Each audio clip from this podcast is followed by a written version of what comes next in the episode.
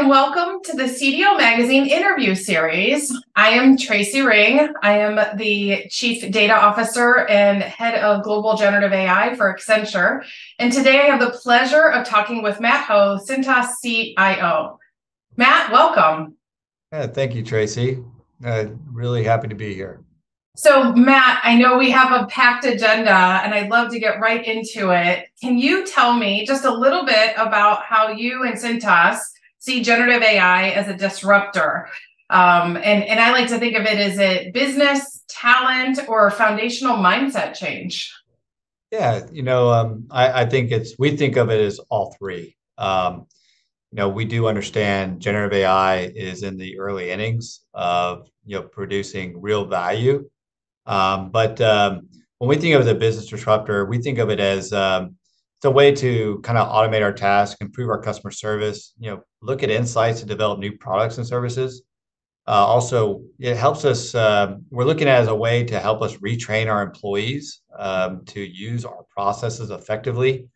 Uh, so we can actually curate a standardized amount of data and processes to actually deliver on that promise that generative AI can give us. And that's a foundational change of mindset is um, we do understand that nothing comes for free. Uh, the, the cleaner our processes are, the cleaner our data is, the better the outcome we'll have over time uh, to actually create that value for us. So, from a foundational perspective, um, you know, we're looking at uh, getting some of our employees upskilled in, in areas they've never worked on before, maybe coding, uh, mm-hmm. creating some content, but also creating opportunities for our customers to gain insights into their services that they didn't uh, see before to understand the value that they're getting from us. Well, that's excellent. So you guys are thinking about both the internal applications and how to create a better employee experience, but also externally. That's, you know, I would say pretty sophisticated as, as we think about sort of the broader landscape. Uh, curious, when you think about generative AI, are there places that you guys have carved out and said no, or maybe even not yet, not now, places to avoid applying the technology? Yes, um, you know, as I said, we're in the early innings, so uh, we're looking at uh, setting up a committee to understand about data and data security. You know, what is sensitive and not sensitive? Um, you know, uh, we have taken an approach early on to restrict generative AI to just certain groups because we didn't want to share financial information, uh, sales information when we create um, our status reports or anything like that. Um, also, uh, where we're taking a pragmatic approach is we've we've had the architecture strategy to pull in generative AI models into our data instead of pushing our data out to generative AI models outside.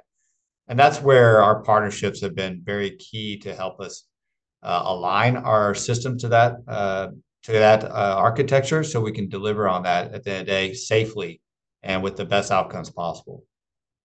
Awesome. And you guys have been really public about how important it is to create partnerships.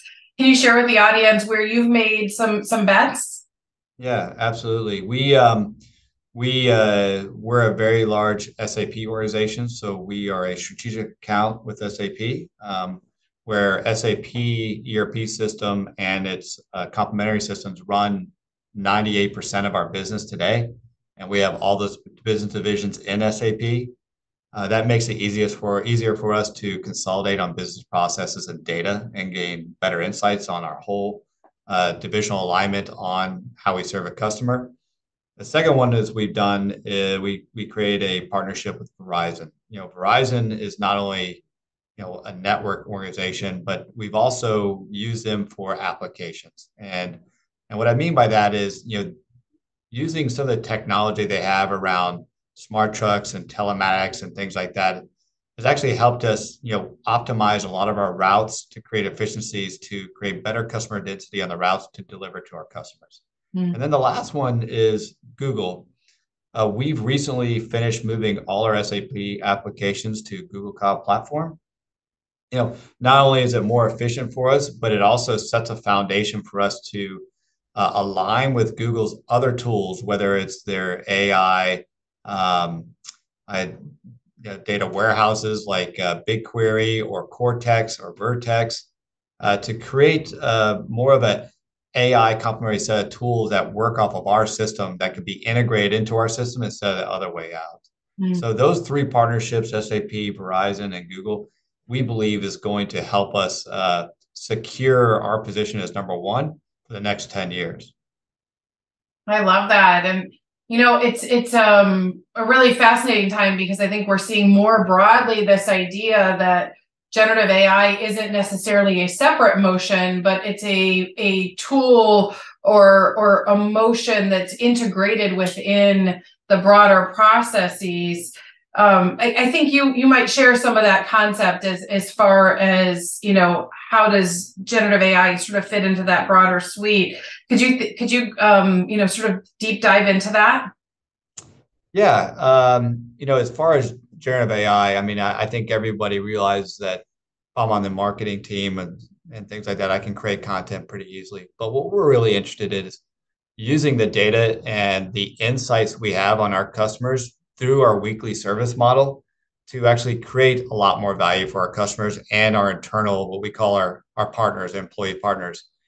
And some of the things we're looking at is around uh, the customer service side, you know, where we have a digital channel that uh, our customers, you know, interact with us on uh, when our uh, our, our SSRs, our route drivers are not there, that we want to help them gain better insights into their service to create that value. Uh, the other side of the story is, know, when we have new partners come on, we have 44,000 partners using our sophisticated ERP systems, whether in their in the distribution center or whether they're in the plants or even in corporate. We're looking at using generative AI models to help a partner or a employee get up to speed a lot more quicker to create that value for the company. Um, and so there's just a couple of examples of the things we're are digging deeper into to create that value. Thanks so much for joining me today. And you can visit cdomagazine.tech for additional interviews.